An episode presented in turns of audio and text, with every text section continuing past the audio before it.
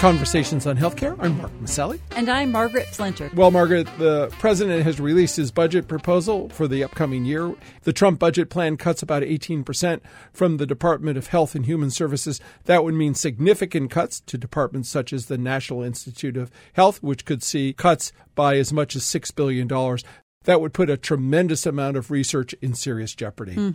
Well, Mark, the president reportedly feels that this will force the NIH to focus on research with the highest priority. And as we all know, much uh, research is years and even decades in the making. Such cuts could seriously diminish the country's reputation as the world's leader in scientific research and medical breakthroughs and really uh, put developing and new researchers at risk. The budget also places a number of social programs at risk school nutrition programs, and the popular Meals on Wheels for seniors. Studies have shown that bolstering childhood nutrition for those at risk support school performance. As for the nation's elderly, the meal delivery program serves two important functions. It keeps them healthier longer, also provides much needed social interaction which supports health and well being for the most vulnerable seniors. Well, the president's budget proposal comes on the heels of the Republican plan to repeal and replace the Affordable Care Act.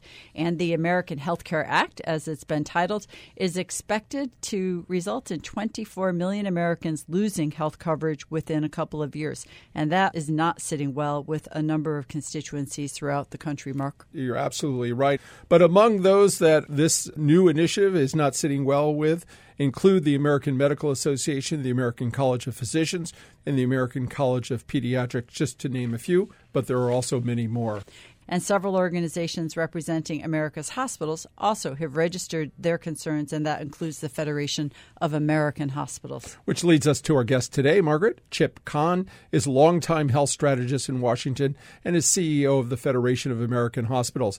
Many of the nation's hospitals have benefited under the Affordable Care Act, which led to 20 million people gaining coverage.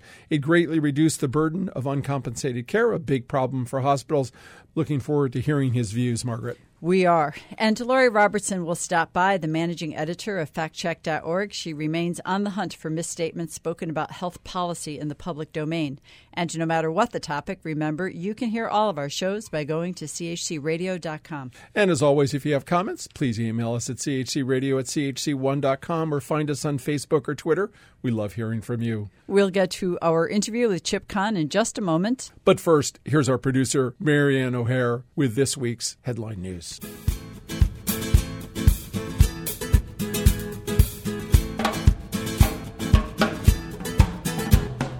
I'm Marianne O'Hare with these healthcare headlines. The White House is out with its own analysis of the Republican health care bill, and the predictions are even more severe than the bipartisan Congressional Budget Office assessment of the American Health Care Act. The White House projecting the law could lead to 26 million Americans losing coverage versus the CBO projections of 24 million. Meanwhile, there have been high level meetings underway for the past week in efforts to tweak the bill to make it more likely to pass the Senate after going through the House. Republican leadership, including President Trump, Speaker Ryan, and others, looking at alterations to the bill that would give more assistance to seniors in the form of tax credits and install a work requirement for those receiving health coverage under Medicaid. Under the current configuration of the Health Care Act, older Americans up to age 65 are facing premiums and health care costs five times as high as younger, healthier people, and the poor would not fare well at all, especially those who gain coverage under the Medicaid expansion from levels they received under the Obama health reform. And while this debate is centered largely around the leaders of the Republican majority as well as the Trump White House, there has been some input of note from a former champion of the Affordable Care Act who worked in the Obama White House. Dr. Zeke Emanuel has been meeting with the Trump team. Emanuel discussing tweaks the administration could recommend to fix what needs fixing in the existing law. And much ado about MACRA with cuts to Medicaid and almost certainty under the new administration. There are many unanswered questions from the Centers for Medicare and Medicaid under the current leadership as well. And clinicians are awaiting instructions on next moves for MACRA. That's the Medicare Access and Chip Reauthorization Act passed in 2015, which essentially creates new ways to pay clinicians for treating Medicare recipients.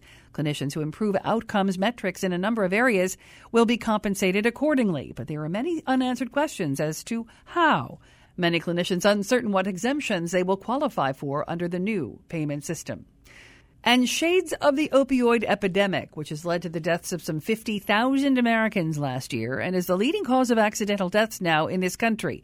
Number of cases of children taking potentially lethal amounts of these drugs has also skyrocketed. Between 2000 and 2015, poison control centers in the U.S. received almost 200,000 calls about prescription opioid exposures in children and teens. That translates into roughly 11,700 calls per year, putting all those young people's lives at risk. I'm Marianne with these healthcare headlines.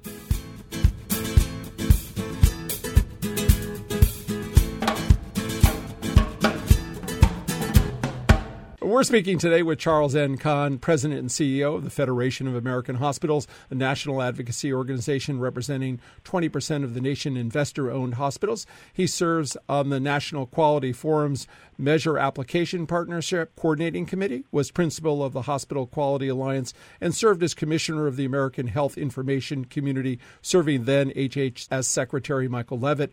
He was staff director for health on the House Ways and Means Committee helping shape the Health Information Portability and Accountability Act, better known as HIPAA.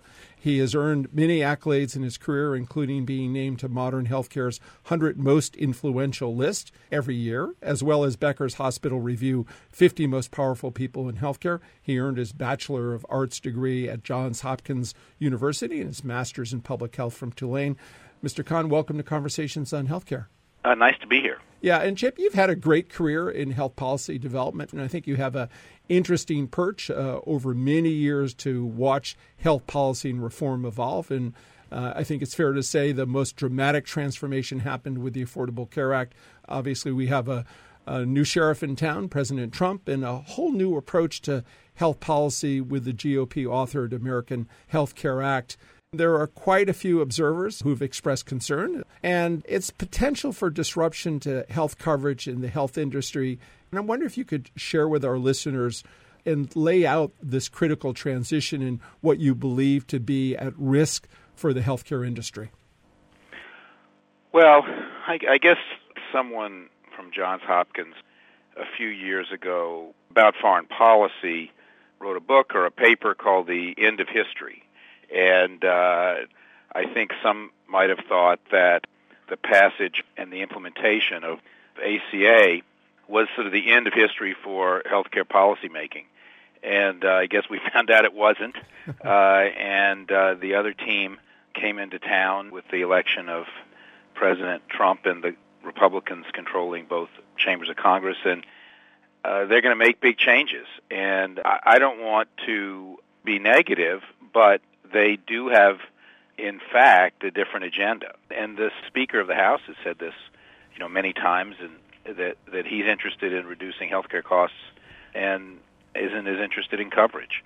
And so I think that the theme uh, and approach is going to change. I mean, when the Congressional Budget Office came out with an estimate of the coverage loss the other day, the Speaker, who is really spearheading the legislative process here, said that it was a great projection estimate because it showed that uh, his effort was going to reduce the deficit and was going to enable the reduction of of healthcare costs and and of taxes at the same time, and turn the health insurance market around with lower premiums. So I, I think it's just a different set of priorities that we now face than we did back in 2009 with the beginning of uh, President Obama's term. Well, Chip, your organization, the Federation of American Hospitals, represents over a thousand hospitals across the United States. And I understand uh, many of the hospitals have, have seen better bottom lines in the wake of 20 million consumers gaining health coverage, which of course means uh, the burden of providing uncompensated care for the uninsured is reduced. But the Congressional Budget Office predicts that the American Health Care Act could actually lead to 24 million Americans losing coverage. Could you talk about your outreach to Congress and to the Trump administration? I understand your organization uh, sent a letter urging them not to undermine the level of coverage Americans now have or to try and fix the federal budget by cutting Medicaid. What what are you hoping to see happen next? Well, first let me say, you know, I do have a lot of respect for the Congressional Budget Office. I think if you look into the weeds of the of the estimate that it probably overstates the near-term effect. Mm-hmm. Long-term, I suspect that it's probably more correct if their policies go into effect. We have pretty grave concerns about the proposal, and, and I think there are some people in the Senate who take quite a different view of what the priority ought to be. Um, I'm hoping that uh, the winds will change, and at least there'll be more of a focus on the transition and making sure that we lose as little ground as possible on the coverage. Uh, hospitals are generally speaking out about this, but frankly, in the current environment, I'm, I'm not sure that the provider clinician community is the constituency that is, is being addressed directly. Uh, the insurers and the governors uh, seem to have more leverage right now. Huh. You know, I'd like to talk a little bit about the process. You obviously had uh, a great deal of experience in the development of the Health Information Portability and Accessibility Act, uh, known as HIPAA. And I'm, I'm wondering as you sort of think about that, what your advice might be to Congress on how to move forward this is something that is going to take lots of time and lots of effort. Any advice on how they maneuver past this big event that's going to happen getting through the Senate as well? Well, you know, the context for every legislative process is different, mm-hmm. and the constituencies vary so much. You know, I wish the current process was being approached in a different way. I think it is probably going to come out with a product that will not provide the kind of coverage that Americans need so that we can really put the patient first. And really, the relationship of all the patients to the healthcare system um, sort of starts with you're better off if you have coverage. We know that from so many different mm-hmm, ways. Mm-hmm. Um, all that being said, I would not have approached it the way they approached it but you know I'm not working up there right now, and um, I think this process is is taking the the route it's taking because of the last election, and then how the public interprets what they finally decide if they're able to come to some conclusion. You know, health tends to be you know everybody looks at the economy, but you know over the last many many cycles, uh, when major health legislation is uh, undertaken, it, it it tends to have a big influence on the, mm-hmm. the next election. Well, Chip, back in the 1990s, when you were executive uh, VP of the Health Insurance Association of America, I understand you presided over a very successful and effective campaign, the Harry and Louise campaign, which was aimed at blocking passage of then President Bill Clinton's health reform plan. So I, I think you've learned some vital lessons about the importance of messaging when trying to communicate and, and sell something as complex as action on healthcare. When you look back at the passage of the Affordable Care Act, uh, what might the Obama administration have done to create a better messaging campaign? Actually, in 93 and 94, we actually began the Harry and Louise campaign simply to get the attention of the administration and leaders in Congress so they would negotiate with us. Uh-huh. And it actually wasn't our purpose to bring down health reform. Our purpose was to make sure that the kind of insurance we felt was important to be available to people was available. You know, there's a lot of focus on what could have been different in terms of messaging from 2009, 2010. They got the legislation through, not in a pretty way, but they got it through. So, on the one hand, I'd say the President uh, Obama was successful. Then they really did a, a subpar job in terms of the immediate uh, implementation. But actually, I think at the end of the day, action and products and outcomes are what the American people see. I mean, if they had not bungled uh, healthcare.gov, if they had been more successful, if the premiums had not gone up quite as much, if Congress had not been as uncooperative so that mid-course corrections that were needed couldn't have been made, we wouldn't be on the path we are now. The launch was too faulty, and the political follow-up, you know, was insufficient.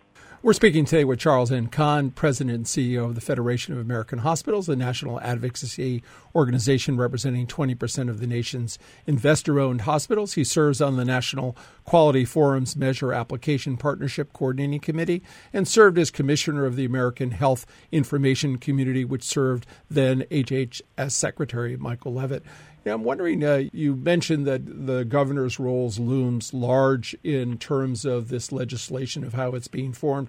talk a little bit about Medicaid and the block granting back to the state. How much wind in that sail do you think there is in terms of uh, making this move back to deal with the wide disparities of governors on the Republican side? Do you think this is uh, is something that we're going to see in the future of how Medicaid is going to be uh, operated and funded? Well, I think that there is a tremendous amount of momentum here for reforming Medicaid in the direction that the House bill has chosen. I think there may be changes in the Senate that would probably have to be some more accommodation for this transition from the current Medicaid program to the Medicaid program that's envisioned. But I think the objective in ACA was to make Medicaid a coverage program for low income people. Obviously, it serves some other purposes for seniors and in terms of long term care and the disabled. But I think they wanted to move it to a program that just was based on income and basically was a low income health coverage program. I think if you look at the letter that uh, Seema Verma, the new CMS administrator, and the Secretary of Health and Human Services, Price, sent to the governors, they are very clear there that they want to move Medicaid back to its pre-ACA roots where it really was a welfare program or, or, more of a welfare program in terms of categorical eligibility and other factors. And that's where this, this work factor they, they would like to instill in it as well as giving the governors more latitude in terms of cost sharing of various kinds or premium sharing in terms of their viewing as skin quote skin of the game you know, for the Medicaid recipients. So I think there's uh, a different conceptual base mm-hmm. that they come from, and uh, they have the power, either administratively through waiver and through this legislation, to move Medicaid to a different place than it is right now. Well, Chip, let's take a step back from the weeds of health reform for just a moment and, and, talk about health care and take a look at the myriad advances that have occurred within the healthcare industry over the past decades. And we've certainly seen the hospital industry make very important changes to address the problems of medical errors. We've also seen great advancement in health IT, remote monitoring, uh, telehealth. All these things are impacting how hospital organizations are transforming the way they deliver care. Maybe you could uh, talk with us about some of the fundamental advances and improvements that you have seen to make hospitals safer, more efficient, uh, as well as more cost aware as they adapt to uh, 21st century advances? I think there are a number of trends. Um, first, back in the late 90s, the Institute of Medicine reports both on quality of care and on hospital acquired conditions um, had a big impact because hospitals are in the business of making people better, serving patients and mm-hmm. families. And um, I, I don't think there was a clear understanding, frankly, whether it was because of how the data was collected or other reasons, there wasn't a clear understanding of how large the problem was.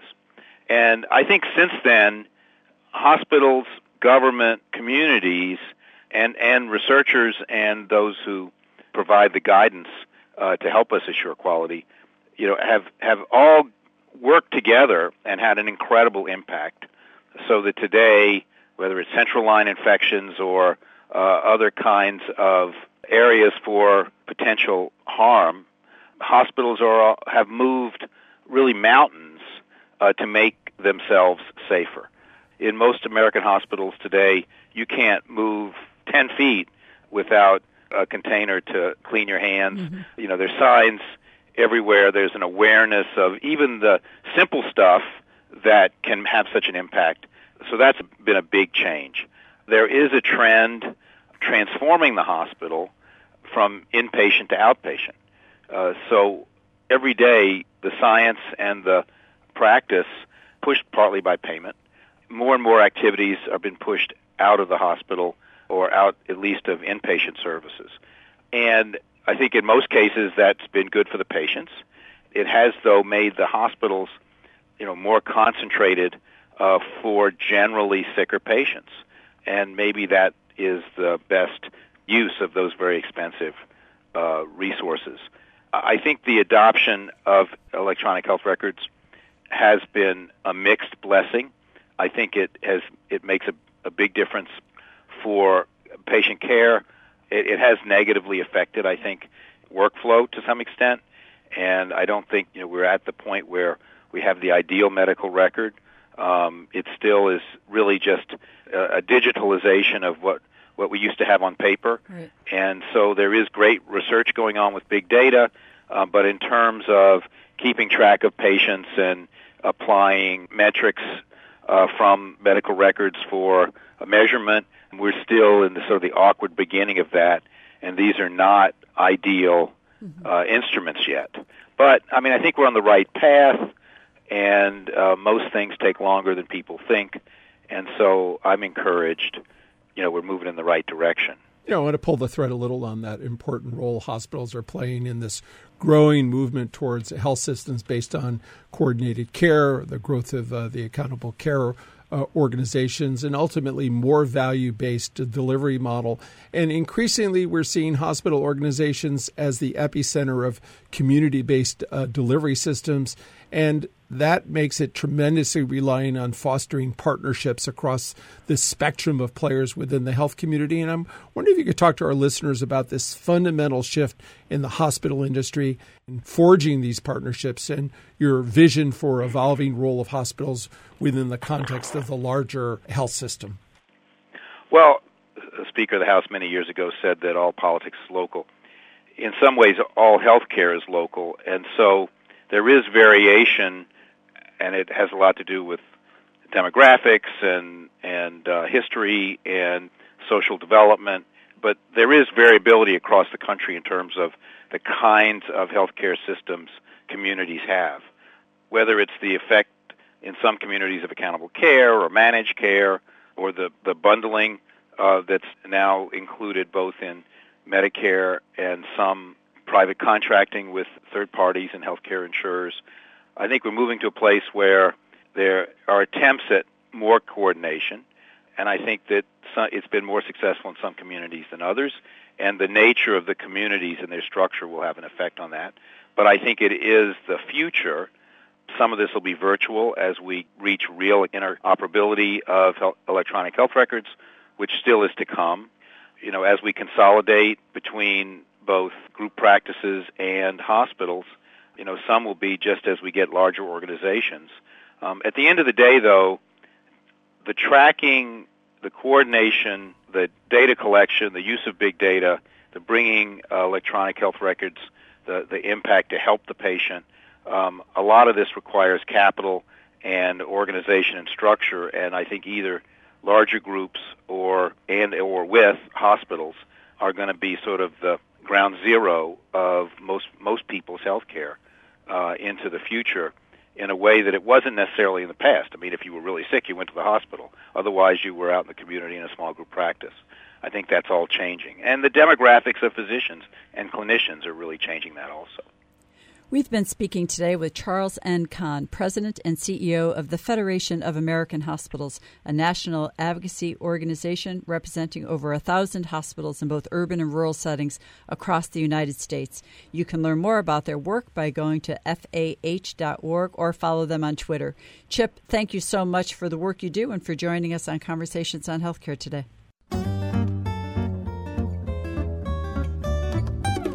Conversations on Healthcare, we want our audience to be truly in the know when it comes to the facts about healthcare reform and policy. Lori Robertson is an award winning journalist and managing editor of FactCheck.org, a nonpartisan, nonprofit consumer advocate for voters that aim to reduce the level of deception in U.S. politics. Lori, what have you got for us this week? Both Democrats and Republicans have been spinning the Congressional Budget Office's analysis of the Republican health care bill.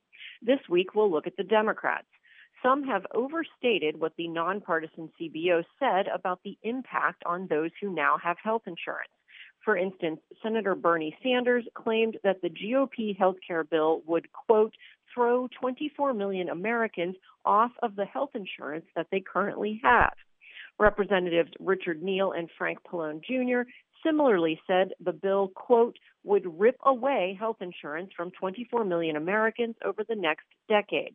But those claims go too far.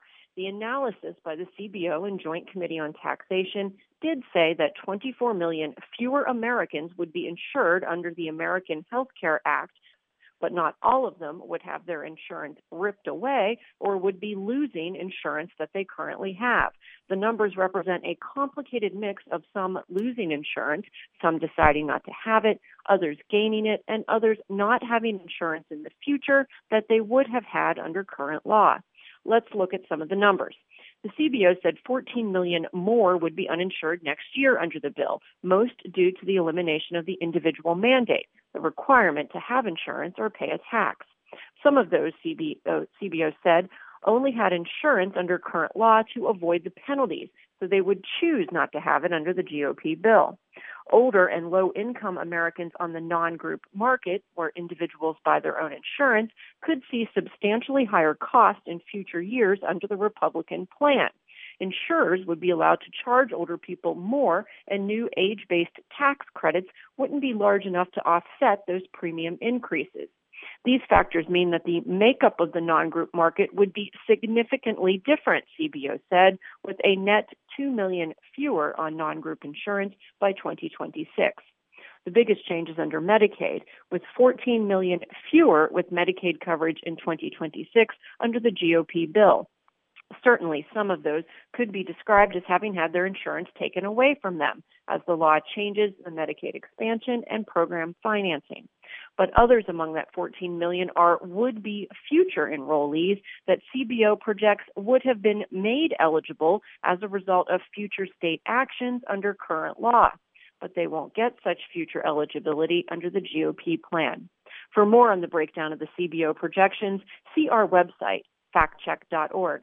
And that's my fact check for this week. I'm Lori Robertson, managing editor of factcheck.org. Factcheck.org is committed to factual accuracy from the country's major political players and is a project of the Annenberg Public Policy Center at the University of Pennsylvania. If you have a fact that you'd like checked, email us at chcradio.com. We'll have factcheck.org's Lori Robertson check it out for you here on Conversations on Healthcare.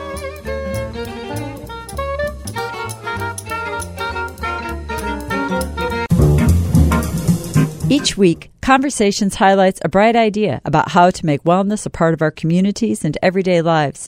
When longtime IBM executive Sharon Linder left the corporate world, she thought she would ease into semi retirement. But then breast cancer diagnoses for her mother and two sisters shifted her focus. She watched as all three of them went through multiple surgeries and treatments, wearing the ubiquitous Johnny, the hospital gowns that tie in the back and leave patients often feeling vulnerable and exposed during a time when they are also scared and uncomfortable during their treatments. The hospital gown was never meant to close in the back. It was meant to make it easy for you to go to the John. And so when you put it in the front, it really doesn't close. The former corporate executive decided that the one in eight women going through breast cancer treatment needed a power suit of their own to navigate this challenging experience, and she launched her own research project into which fabrics and which designs might provide a better alternative to the standard hospital gown, but one that would also be an easy addition to hospital laundering services. We came up with a fabric that, you know, he would throw in the washer and dryer for like two weeks nonstop. So the fabric we came up with is a, a, waffle weave fabric, but it's a knit. So the feel of it is very much like a cotton cashmere that is just so soft you just don't want to take it off. She called her invention Jane's, as opposed to Johnny's, creating a gown that thousands of users have called comfortable, stylish, and a vast improvement from their predecessors. And they fit people in a comforting way. It's, it, you know, you're totally covered. It's a little V-neck crossover at the very top and it goes all around your body. And she developed the gown in time for her own cancer diagnosis and was able to see her invention put to her own good use. Jane's did give me really a leg up. I think that I felt better about all of my treatments. Just feeling like I looked better. When you think you look better, you feel better. Dozens of hospital systems across the country are adopting her gown design, which you can also order online for women who've received a recent diagnosis of breast cancer. And even nursing mothers are using her product. Jane's, a hospital gown designed for enhancing the female patient experience, providing comfort, dignity, easier access during challenging procedures, or just providing an easier experience for newly breastfeeding mothers? Now that's a bright idea. This is Conversations on Healthcare. I'm Margaret Flinter. And I'm Mark Masselli. Peace and health. Conversations on Healthcare broadcast from the campus of WESU at Wesleyan University, streaming live at WESUFM.org and brought to you by the Community Health Center.